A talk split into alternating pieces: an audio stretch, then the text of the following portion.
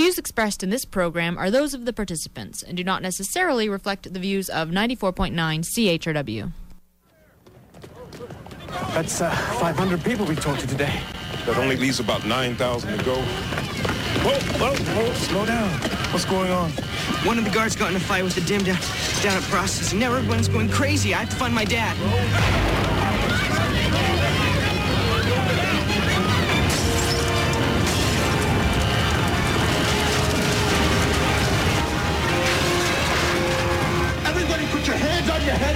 the wall. You can't do this. I can do anything I want.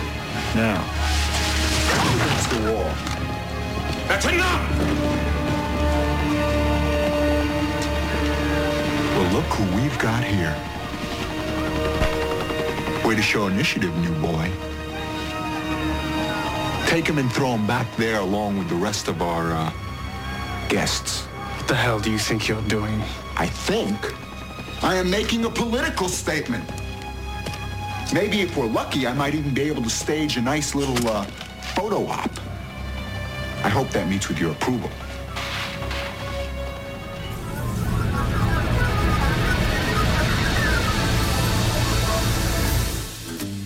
Morning, London. It is Thursday, August 18, 2011. I'm Robert Vaughn, I'm Bob Metz, and this is Just Right on CHRW 94.9 FM.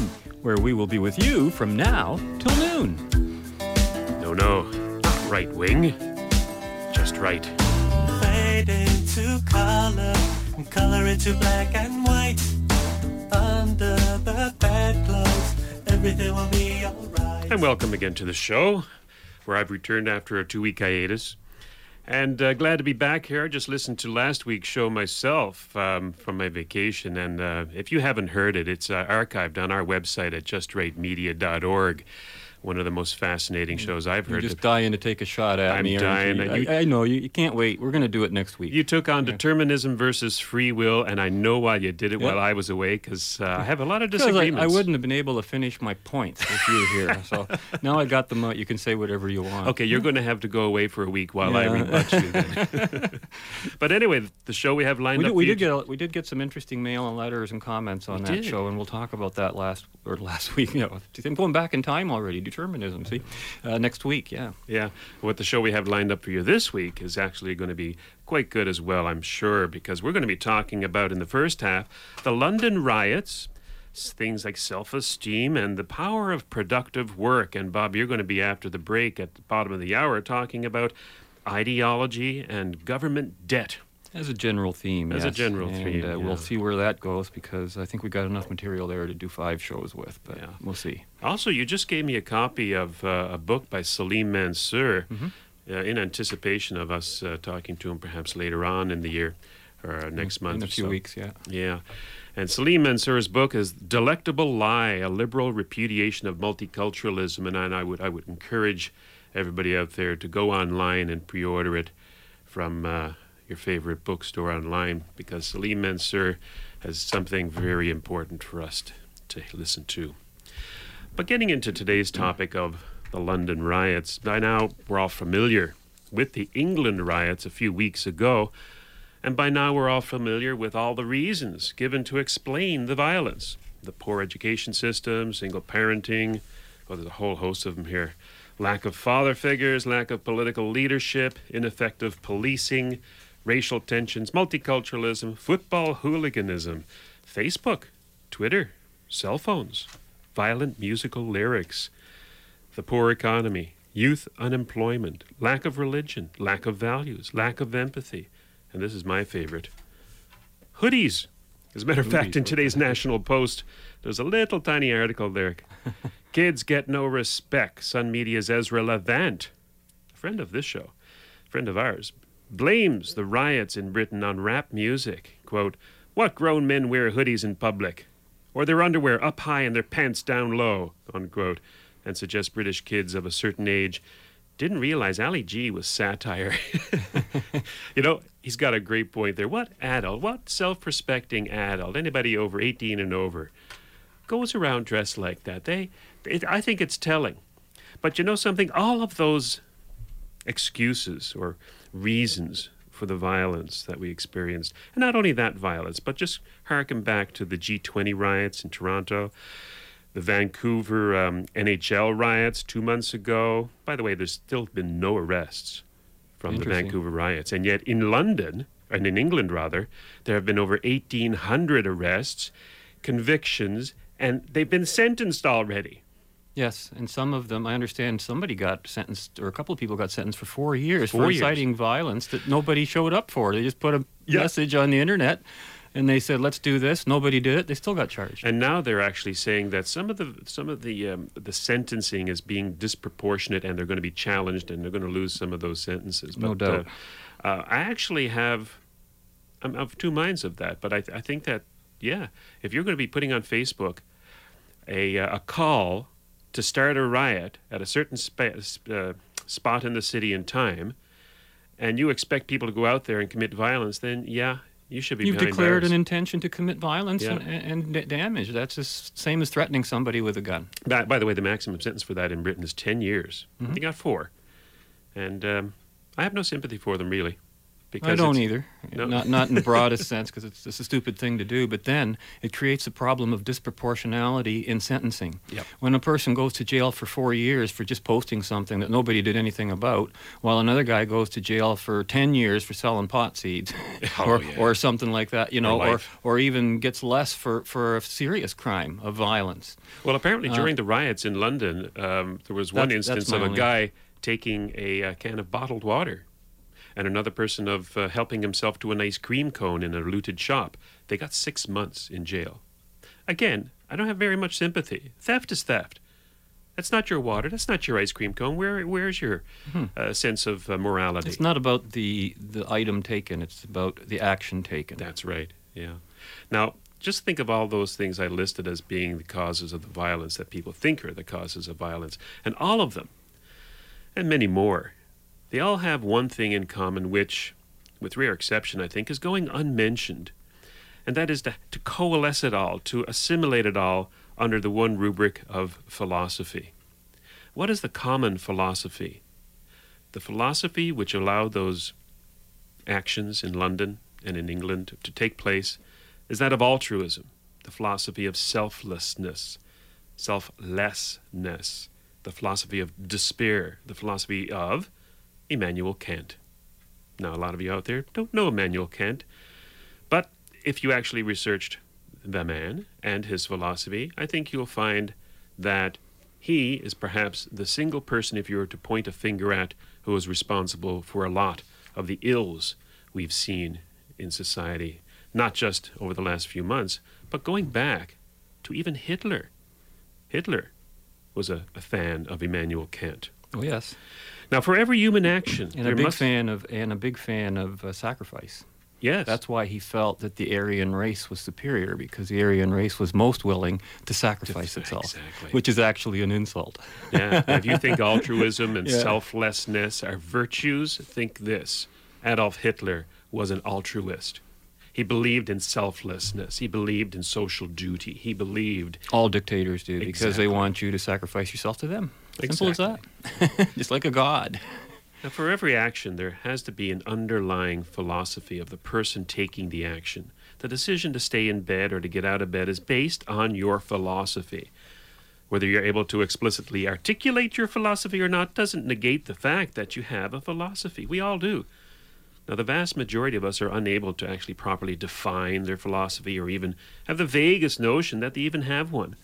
They know nothing of metaphysics, epistemology, um, ethics, Or even left and right wing when it gets up into Politics. the political level. Yeah. Yeah, And Some people don't know am I left wing or am I right wing. They, Yeah. they they're not sure of what the distinctions are Now, whether because there are fewer and fewer distinctions Oh, out that's there. true, yes. That's pro- probably part of the reason.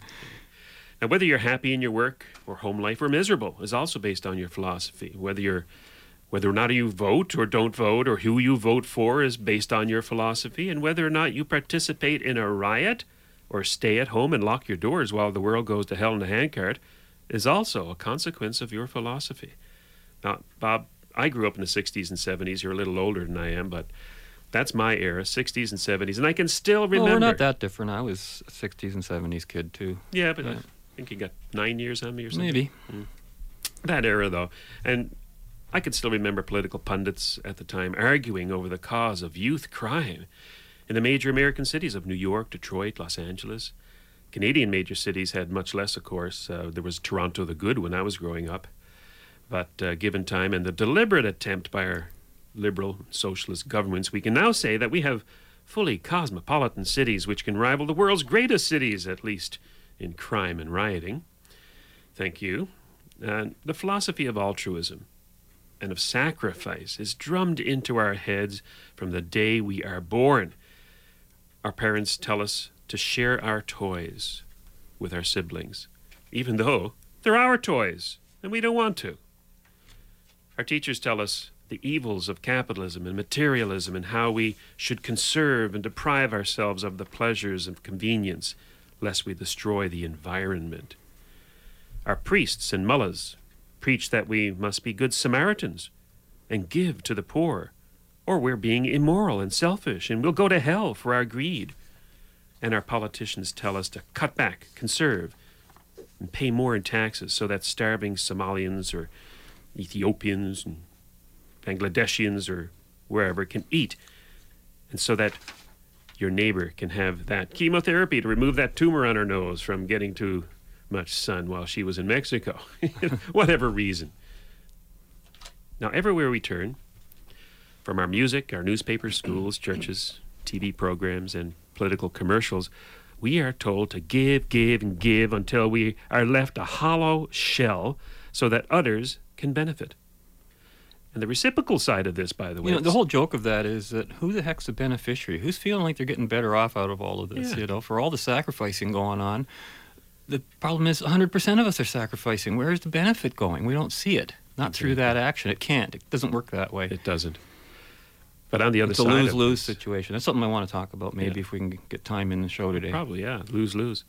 And the reciprocal side of this coin, of course, is that uh, we have the recipients of our forced generosity. We have children growing up knowing full well that they don't have to work in order to survive. They'll be given free subsidized housing if they ask for it, free abortions should they get pregnant, free baby bonuses should they decide to keep the children they bear, free education, free medical care, free food, free welfare payments, and when they're ready to retire from such a tough life, free pensions and old age security payments. The incentive to work is driven out of us from two fronts. Should you choose to work, you're taxed, regulated, and controlled at rates and extents that make you wonder why you should get out of the bed in the morning anyway. If you don't have a job and you wonder why you should even look for one, since the state will provide you with all you need to survive quite comfortably in a style our grandparents would only think is luxury, what's the incentive? What these disincentives to work do for the self esteem of a person strikes at the root of the violence we've been seeing perpetrated by the mobs of youth around the world. Our nature as humans, as rational beings, dictates that in order to survive, we must work productively. Left to nature alone, we'll die. There's no doubt about it. The fruit will not fall off the tree into our open mouths. Well, if you position yourself properly. But of course, that could, enough. that could be considered work. the trees are not going to fall and arrange themselves into shelters to keep out the cold on their, on their own. Sheep are not going to share themselves and knit sweaters for us to wear. we must conform nature to fit us. We must engage in productive work using the only tool nature provides us a rational mind. We have to create, build, cultivate, exchange value for value in order to survive. And not only that, to thrive, to enjoy our life. It's what makes us human beings. To take this away from us, either by robbing us to provide for the welfare or others, or by providing for us at the expense of others, it destroys who we are. It violates our very nature. It destro- destroys our self worth. To, the person who does not have to lift a finger in order to live can value nothing. And with nothing to value, there can be nothing to motivate us into action. Wow, that's powerful. It is. We, we How come, become. how come our politicians don't know that? Maybe they do. Then they're evil. They're evil, yeah. We become immune to the stimuli around us. The lines between good and evil become blurred and indistinct without values. Our actions, if we take any, become random and haphazard. We lash out indiscriminately at anybody and anything for no good reason. Or conversely, we turn inward and wallow in a despairing stupor. We turn to drugs to stimulate our starving, starving minds. We turn to suicide to end the meaningless existence that our state has imposed upon us over the last 60, 70 years. And with that uplifting thought, we are going to take a short break. And during this break, you're going to be hearing from the age old argument we've been talking about in the 60s and 70s, all in the family.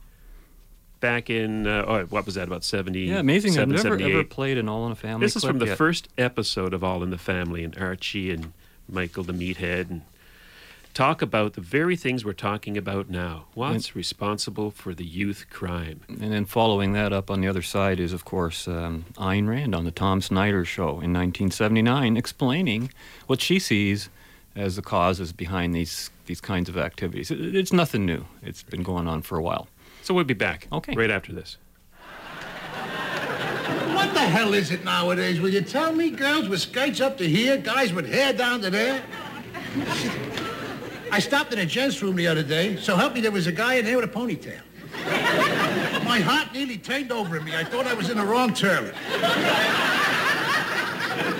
Why do you fight it? The world's changing. That's right. That's what the Reverend Felcher was saying. You two should have heard him.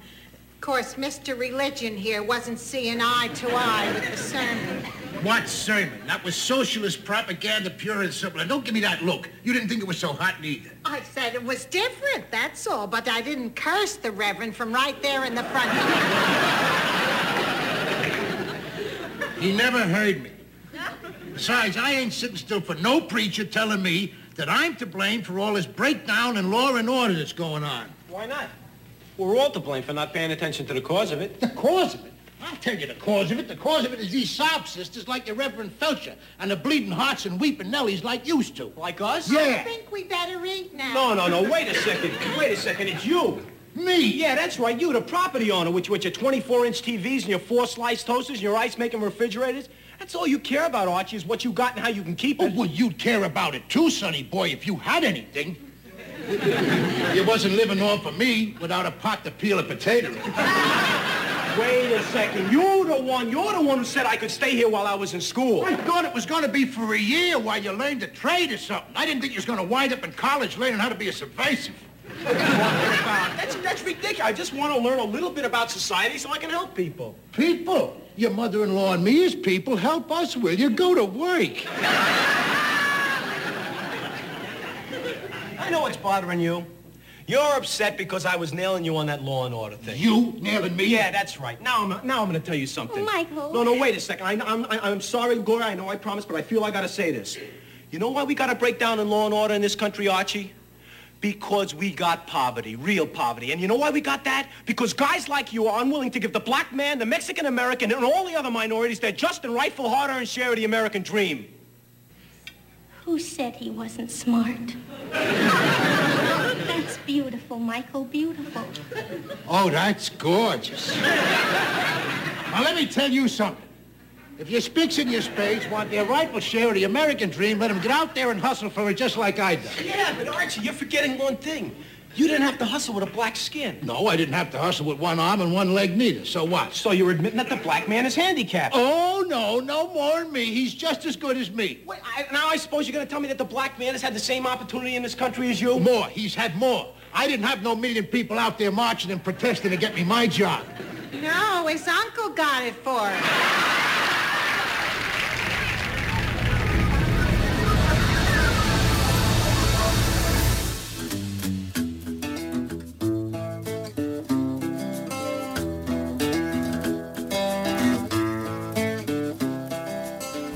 Why are we being taught? Because the ruling philosopher today in Harvard and everywhere else is Immanuel Kant.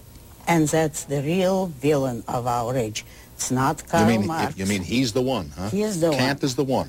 Okay. It's not Karl Marx and it's not even religion. So I do not approve of religion, as you know. But those are not the villains. The villains is Immanuel Kant, who preached that man's mind is not valid, that the things you perceive are not there, they're not real. Things in themselves, as he preached, are something which exists in another dimension. Your world is only phenomenal, as he called it, and then there is this noumenal world which you cannot perceive in any way whatever, and that noumenal world is the true reality. Only you can't perceive it, so you better live here on earth and do your duty. And uh, your duty is some kind of voice that comes from these other dimensions, which you can't know. Well, how does he know? He doesn't tell you. But he tells you that uh, morally you have to do your duty. What does your duty consist of? Of doing things in which you can take no possible interest and no advantage to yourself. You know that he is even worse than an altruist. An altruist would tell you, you shouldn't be happy, but you should sacrifice for other people and then you're moral. Kant goes beyond it. He says, if you do things because you have any goal whatever, even the welfare of others, your uh, action is not moral. Or as he puts it, it has no moral significance. To be truly moral, you should do things out of which you get nothing whatever, neither for yourself nor for others.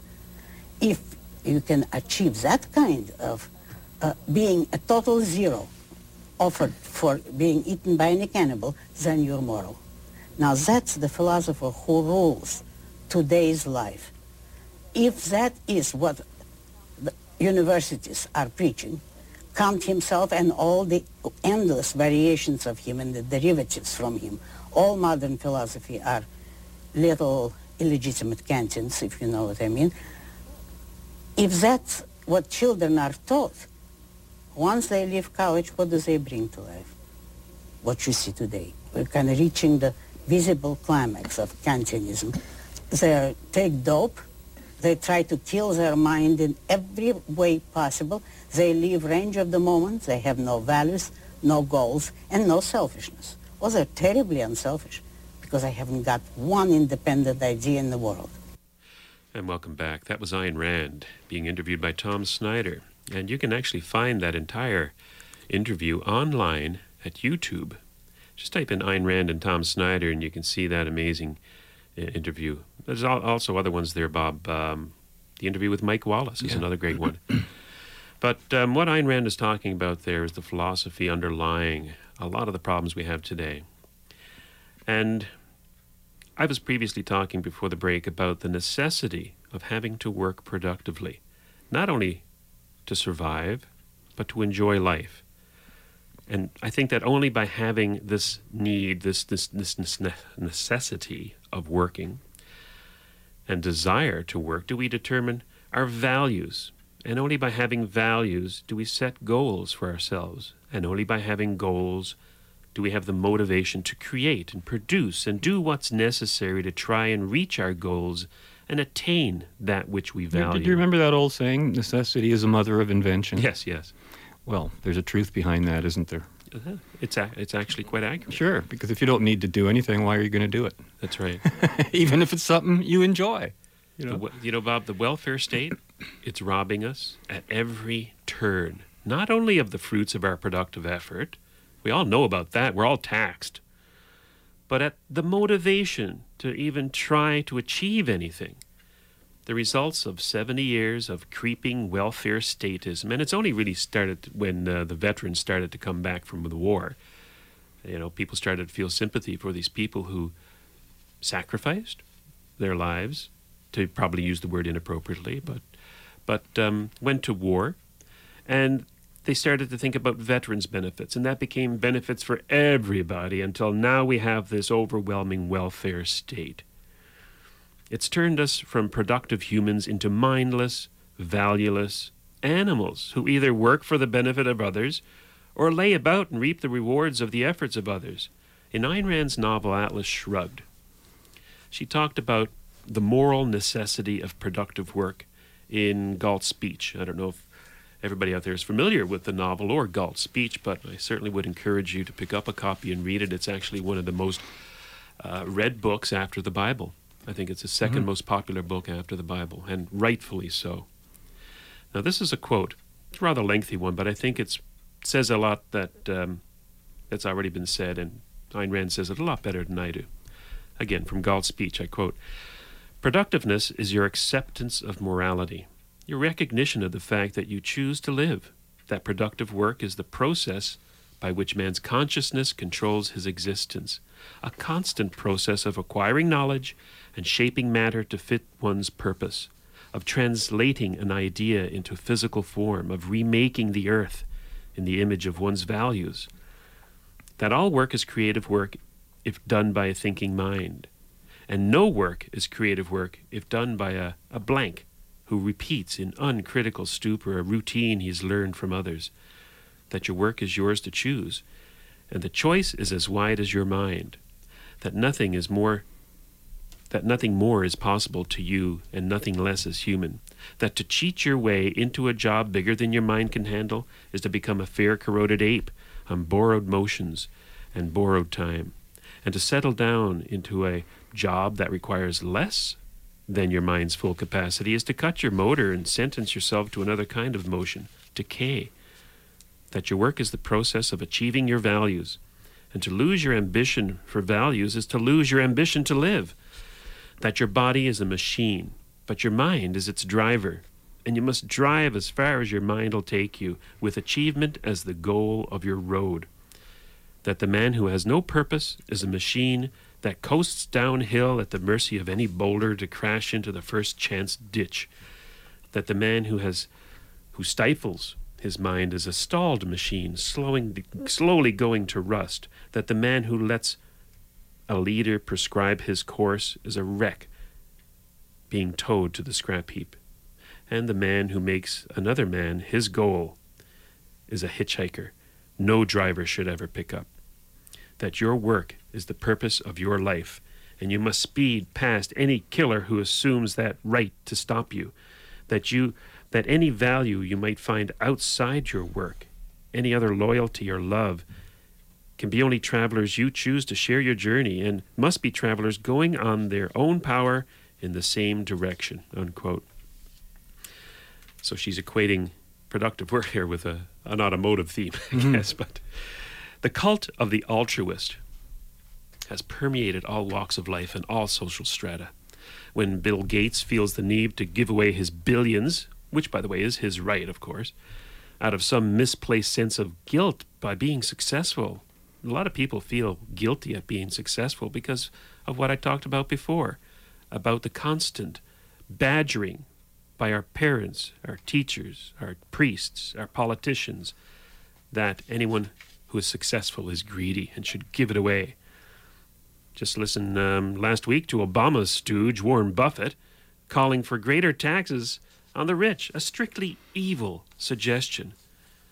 Then we know, listening to that, that even men of great productive capacity, like You know, that's actually a person getting up in front of people and asking somebody else to go steal for him. yeah, totally evil. I I just is there a moral gap there somewhere? Yeah. Uh, You There know, it's not. It's not. gap. Yeah, it's not even considered. It's not even thought about. Just think of, of, of Buffett, of Gates giving away this money or saying that the rich should pay more. Uh, we, we can see these great men of great capacity, well, great until they start talking like that. They're not immune to Kant's philosophy of selflessness and despair. And the cure for this philosophy, and subsequently, I think, for the cure of the violence that we've seen in England this month and likewise riots throughout the world, is to arm ourselves with a philosophy which rejects mysticism and Kant and the evil notion that we are our brother's keeper which extols the virtues of man as a rational being, which champions the individual over the group, and which establishes a moral code for living peacefully and productively. That philosophy is called objectivism. It's been around for about 50, 60 years. It's postulated by Ayn Rand. And once I think that uh, our society, which is slowly coming to realize this, grasps objectivism, understands it, and starts to live by it, only then can we understand what's going on with the violence that we see around us. What do you think? Well, certainly Ayn Rand's uh, philosophy opened many eyes, and and uh, the, the consistency of it and the apl- application of it. That's why right now, both before and after this bumper, we'll be hearing from Ayn Rand again on Time on Tom Snyder's show. Remember, this is 1979, and Tom is talking to Ayn Rand about the state of America back in 1979, which was very parallel to what it is today. So let's listen in and see how much history really does change over 30 or 40 years. We'll be back after this. How does Ayn Rand philosopher view the United States of America today? People waiting in gasoline lines, people fearing a possible recession, people wondering whether we will survive as a nation because of military posturing by other countries around the world. Tell me how you feel. That's a pretty big mm-hmm. statement right there. But first of all, to sum it up, I feel that this country is being destroyed by its philosophy, specifically by its universities. The most dangerous thing in this country today are the universities because they're teaching the kind of ideas that would necessarily have to lead to the destruction of this country. I think that the American people is too good for that kind of program. You notice that the people are turning to the right. That's a very healthy sign, but there is no leadership on, on the right. There is no intellectual leadership. There are no ideas. Uh, and it's very possible that the people will be defeated for lack of proper intellectual leadership. However, the basic premises. Excuse basic me, but then you don't mean Harvard intellectual leadership or Yale intellectual leadership. I mean a Harvard that would be preaching American ideas, more specifically reason, individualism, capitalism. If an institution of the intellectual prestige, which they don't deserve today, but they deserved it at one time, of Harvard, if an institution of that magnitude were preaching the proper ideas, that is the ideas on which America originally was based, or to say it briefly, the philosophy of Aristotle, which was the father of this country, who was. Uh, if they were doing that, you could have the biggest renaissance in the world, still not too late even now. You could have a better renaissance than the first one. This country would come back to life. But today, when all those institutions from Harvard on down are preaching collectivism, mysticism, and above all, altruism, self-sacrifice of yourself, the giving up, the resignation, this, all the disgusting kind of ideas that the whole world has been nurturing for centuries. When they do that, this country can survive. Can you give me a, can you be a little bit more specific? I've never Sure. been to Harvard. I've never been to class there, but can you give me an That's example? your advantage. Oh, thank you. Of how they are teaching sacrifice, how they are teaching altruism. Well, open daily paper and look at Mr. Carter, a very peculiar creature, who is telling you that we're going to uh, overcome the oil shortage by driving less, by giving up. Let us all make a sacrifice. Let's lower our standard of living, and we'll all be living better. Now, is that a proper philosophy to tell a country that has pride and self-esteem? At one time, with all the faults in American intellectual equipment, and there were a lot of faults, at least people were taught pride in their own country and in the good aspects, the great achievements of this country.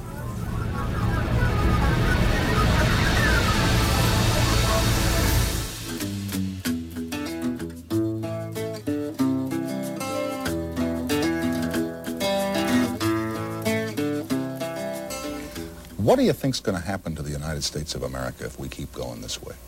If we keep going this way, total collapse. But I still think that we won't be keep going this way. That what will save this country is not its intellectuals, but the people. Because they've rebelled already without much uh, intellectual prodding. That they've already becoming aware of the fact that we have to go to the right and not more welfare state. That's a great, great uh, uh, tribute to the intelligence of the people. Only I want to make something clear. I'm not a conservative. I think that today's conservatives are worse than today's liberals. I think they are, if anyone destroys this country, it will be the conservatives because they do not know how to preach capitalism, uh, to explain it to the people, because they do nothing except apologize, and because they're all altruists. They're all based on religious altruism. And on that combination of ideas, you cannot save this country. Mm-hmm. The trouble with this country is that it was based on the right philosophy originally by the founding fathers, but they did not have a moral code to match the, the political ideas which they had You love this country, don't you? passionately. Very, very much. And consciously. I love it for its ideas. And I've seen enough of the other side so I can appreciate this country. You might even get emotional about this country, huh? Oh, yes. Why they want me to get emotional? Might even thank God for it, huh? Yeah. yeah. I may not uh, literally mean a God, but I like what that expression uh, means. Thank God or God bless you. Uh, it means the highest possible to me. And I would cer- certainly thank God for this country. so much for John Moore's comments on Ayn Rand's opinion of religion and God as he as I expressed them last week on the show. Um, welcome back to the show, 519-661-3600. To join us on Just Right, I'm, enjo- I'm joined by Robert Vaughn in the studio here today, and we're talking about basically altruism, choice, and government debt, and now ideology. Scott ran into an interesting article on July 30th, Robert.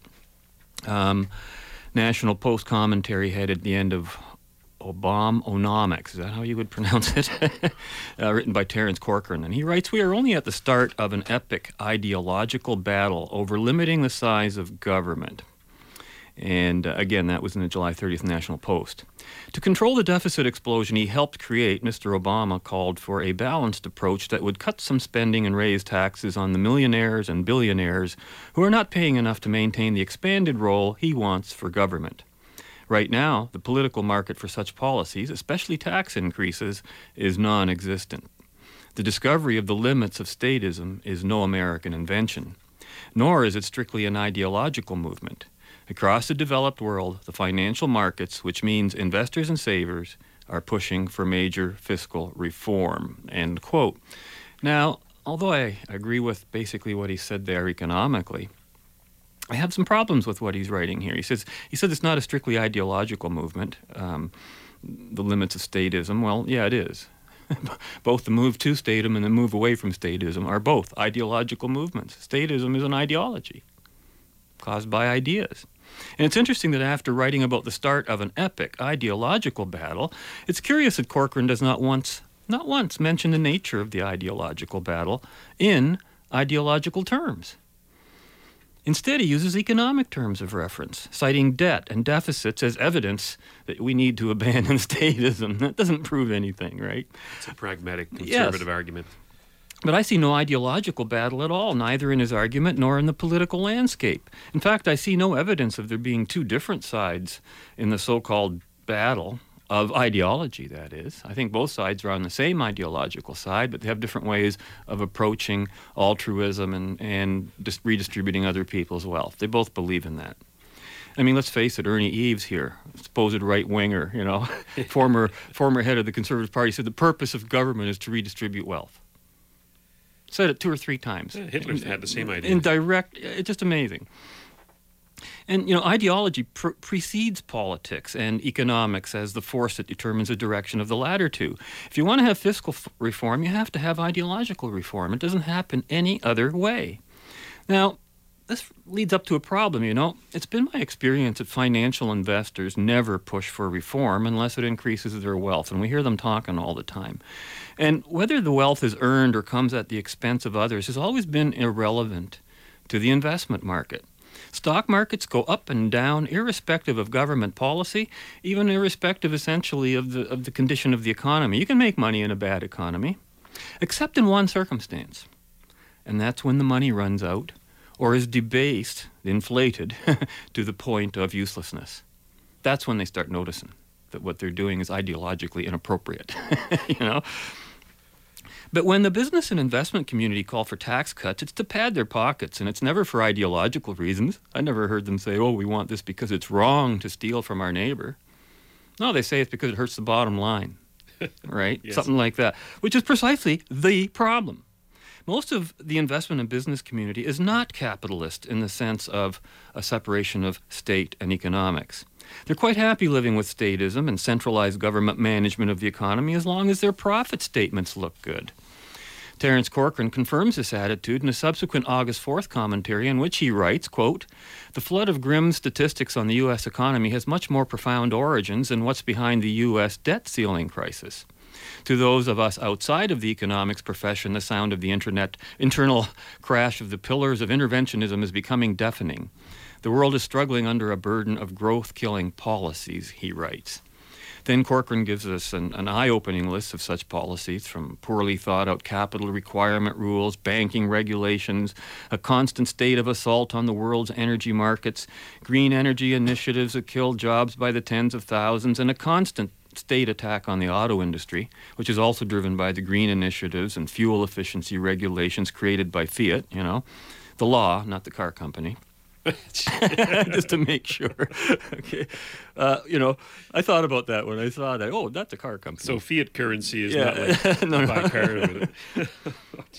So he writes, whatever they teach in economics these days, some logic must seep into the curriculum. This is not a growth plan. To end the many debt crises, the first step should be to abandon growth killing policies.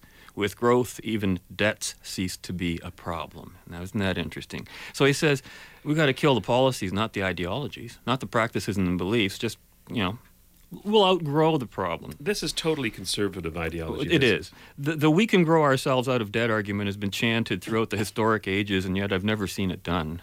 It certainly isn't an ideological position or argument, nor is it even an economic one for that matter, really. It's an economic wish.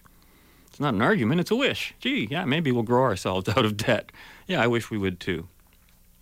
Mike Aubrey of, of Sharon, Ontario, in a letter to the editor of the National Post, writes, "Read the end of Ob- Obamanomics." Terence Corcoran, in responding to this, he and I think he said better here what, what, what Corcoran was trying to say. He writes, Our society is becoming increasingly polarized between those who recognize their responsibility to work and support themselves, sounds like what you were saying, Robert, and those who believe it is right for the government to force other people to support them. These two broad groups of people have been referred to as the makers versus the takers, the producers versus the parasites, among other labels. The looming battle between the two will determine whether or not Western civilization survives. If the takers and parasites win, Western civilization will collapse. Their economic policies are not sustainable, and the makers and producers have had enough. Now, that's what he wrote very quickly. I thought it was an excellent article, and it has elevated Corcoran's economic argument to a moral argument, but it still describes symptoms and not really causes. Uh, you know, systemic debt is not is, is not caused by continually spending more than you earn or have. It's caused by a belief system, an ideology that makes the holder of that ideology succumb to the, succumb to the false belief that one can get away with it. In politics, you know, at least long enough not to be held responsible for the consequences, right? The critical elements of a debt ideology are many, and I think we can talk about a lot of them after this coming break. But first, we want to hear a little bit. This next clip is by actually Leonard Peikoff, who, of course, was the heir to the Ayn Rand estate and worked with Ayn Rand. This is from a 1984 debate that occurred actually in Toronto, Ontario. And again, he's talking about state control and where it may lead us. And we'll, we'll continue the conversation on the other side of this. Now, having said all that, I nevertheless despair of arguing on this topic because I do not think you can argue about politics by itself. Politics is not a primary. Whether you are a socialist or a capitalist depends upon basic philosophic questions. Our opponents have already uh, appealed to the Sermon on the Mount and by implication have rejected reason in the suggestion that rationality is subjective and that one person's rationality is not somebody else's. So they have an entirely different philosophic framework, so it's no wonder that they are socialists. it also happens to be the case that the thing is entirely rigged against us because the universities in this country and in the United States are entirely skewed in favor of the two ideas that socialism depends on, namely the rejection of reason and the insistence on self-sacrifice. That absolutely dominates. You can take the typical college graduate and see it very easily by asking him what he thinks, and as soon as you say anything, he will say, well, it's all a matter of opinion. Who can know anything? There's no absolutes, etc. In other words, he's been brainwashed to conclude his mind is helpless. Except, although you can know nothing, he knows one thing. It's bad to live for yourself. You've got to live for the society, for the poor, or whatever. How he knows that is presumably by revelation. now, in, in my book, uh, The Ominous Parallels, I point out that this exact same intellectual situation existed in Weimar Germany, and Hitler counted on it and cashed in on it specifically on this kind of unreason and this kind of intense commitment to self-sacrifice on the part of the Germans. And uh, the result was that socialism triumphed. Nazism is socialism. It's one form of socialism, and it, it is that in theory, and it was that in practice. Let us define our terms. I, I, I, think we would have had a definition of socialism by now. Government control over property.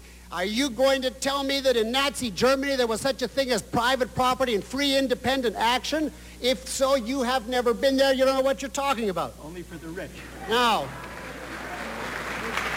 Hitler, Hitler was able to rise to power in Germany because he had no opposition. He had his liberals and conservatives just as we have in this continent. I'll just be, can I take one you a minute?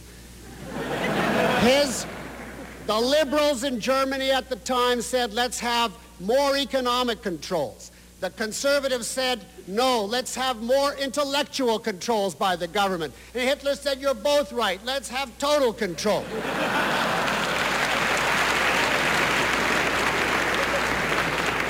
The only antidote to this development is somebody who says, let's not have government control. Let us stand up for the rights of the individual as absolute to his life, liberty, and the pursuit of property. Regardless, he has no obligation except to live as a rational being.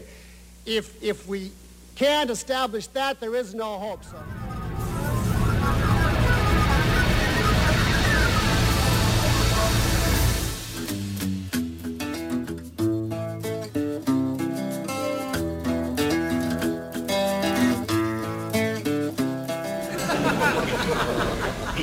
I just don't believe that there is nowhere we can cut down. I see waste everywhere. Well, I agree with you, Minister. There is certainly scope for economy. Well, where?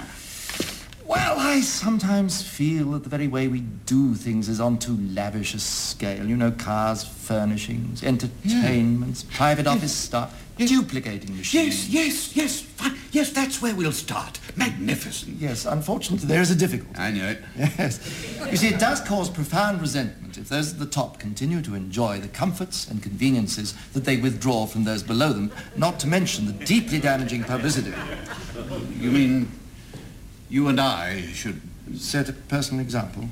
Economy begins at home. We can't expect others to do what we don't do ourselves, can we?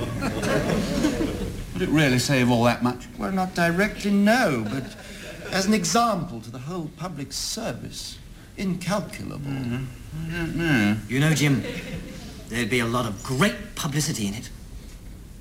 The minister shows the way. Slimline government. I can set some example.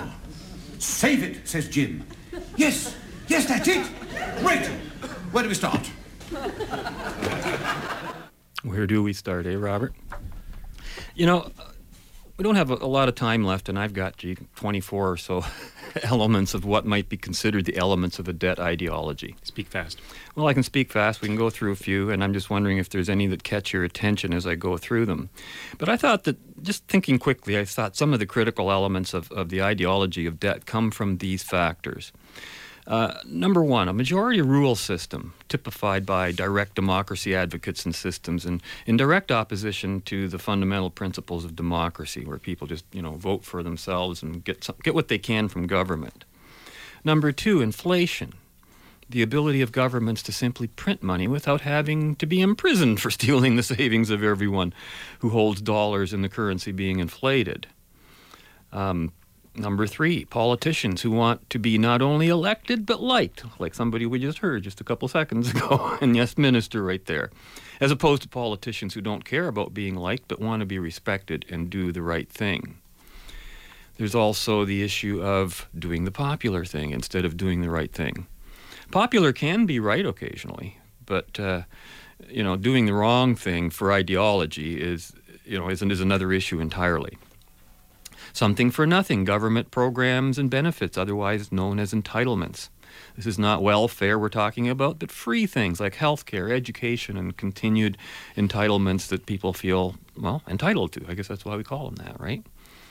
A big one, number six, centralized government planning of the economy. This is pure anti capitalism because that's the opposite of the definition of capitalism.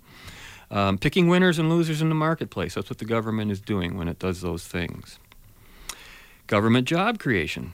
Now, there's an oxymoronic term if ever there was one because really all they can do is take one person's job away and give it to another. We just don't see it that plainly until we see the unemployment statistics. That's the broken window That's parable again. Exactly. And then there's pragmatism. Talked a bit about that uh, in, in the last couple of weeks, which is anti-intellectual approaches to long-term planning, resulting in expedience at the expense of reason. Um, political terms of office or be, you know become the timeline of all government planning and non-planning because you just got to survive your your term in office. And that's what they just did in the states right? They're going to cut what two trillion off the debt or off the deficits over 10 years? That's like two and a half uh, administrations away. That isn't going to happen. Just won't happen. Green ideologies anti-capitalistic at the root anti-environmental in practice ironically. Because if it isn't economically um, you know, um, efficient, that's, that's the word they like, then it's not efficient. We discussed that earlier in the year. Remember our first show on efficiency. Mm-hmm. The right to tax indiscriminately, without boundaries or limits, without any reason or justification required. I remember, remember in Ontario we had a Taxpayers Protection Act. what happened to that? There's no such thing. It's a joke. You're laughing. Yeah, it, you know, it protects politicians from taxpayers when they raise taxes. That's what they put it in there for. We have the public's consent now, so you can't blame us. Right? That's why they like pure democracy. Put everything to a referendum. Anything we give you a choice to make, you know, it's your fault, not our fault. Pure democracy. I like the word unfettered democracy. Yeah. There are no restraints on the limits that they yeah. can do. And all of those words, again, if you have to put an adjective in front of democracy, it isn't democracy. It's pretty well straightforward. And then there's an abandonment or neglect of the basics offered by government. Justice being replaced by egalitarianism, or in- injustice, if you want to put it that way. Another one, consent being replaced by force in spending and the choice of providers. We get that all the time. You know, right now Ontarians are being forced by their elected governments to buy very expensive power and electricity from a place they would not normally buy it. It's, it's just that kind of thing. We have minimum wage laws that uh, have totally inflated our, our currency, uh, put more people out of jobs. Altruism and need as moral justifications for increased forced spending. That's the Samaritan trap right there. You know, oh, we, you know, we let our emotions run away with us till we make things worse for ourselves. And here's one that I'll never figure out is keeping the same people in power election after election, failure after failure, and then counting on those same people to come up with solutions. like all these initiatives we're having in the city now, you know, all these job creation initiatives. Who are the people sitting around those tables? The unions and the politicians that created the mess in the first place. Their ideologies, their thinking that government has a role in planning the economy is the very cause of all our problems right there. 200 years ago, the solution was staring them in the face. Yeah. Laissez nous faire. Mm. Get out of the way. Well, that was said to the King of England after he asked asked the local business people in France what would well, what would they like the government to do for them, and they were they were wise enough to know uh-uh, we don't want the government to do anything for us. Laissez nous faire. They yeah. said right. Let us get on with it. That's exactly right. And then of course there's uh, this might be a weird one, but I think you know, legislation that prevents children from working for gainful employment and apprenticeship and, and labor monopolies. I think that's a big issue. We should talk about that sometime. Hmm. Because I worked with as a child. What I did as a kid, my dad took me to work on construction sites that would be illegal as hell today. Um, I just think that's not good for kids. Uh, we see credit expansion and inflation generated by increasing fiat money supply, more dollars chasing the same or fewer goods. We're fighting perpetual foreign wars at taxpayer expense, wars that are now undeclared even, and we're just spending the money out it goes. I mean, I, I could go on and on, Robert, but all these activities are more conducted routinely on a, and on a scale so vast, it's almost unimaginable to the average individual when you see debts in trillions and the only solutions offered by the same people is more of the same. You know, it, it, it's it's just scary. So where do we go from this? You know, all, all I think everybody's secretly hoping that capitalism will magically reemerge to save the day. But all are hostile and intolerant of freedom and capitalism because that would reduce the power and pull, political power in the marketplace. You know, it's unearned. And that is the moral issue raised. And the only ideological solution to the initiation and the use of force is to stop and prohibit the use of such force in society. Free will, the subject of our show last week, and sounds like it will be next week too, is the ultimate solution to the economic condition. Of course, that's not inevitable, but okay. Okay. No, it isn't. But free will is the seemingly miraculous creator of true wealth, of something out of nothing. It's the closest we get to it. I was going to demonstrate it this week, but we don't have time. We'll have to do that next week, maybe in the context of, of our continuing free will debate.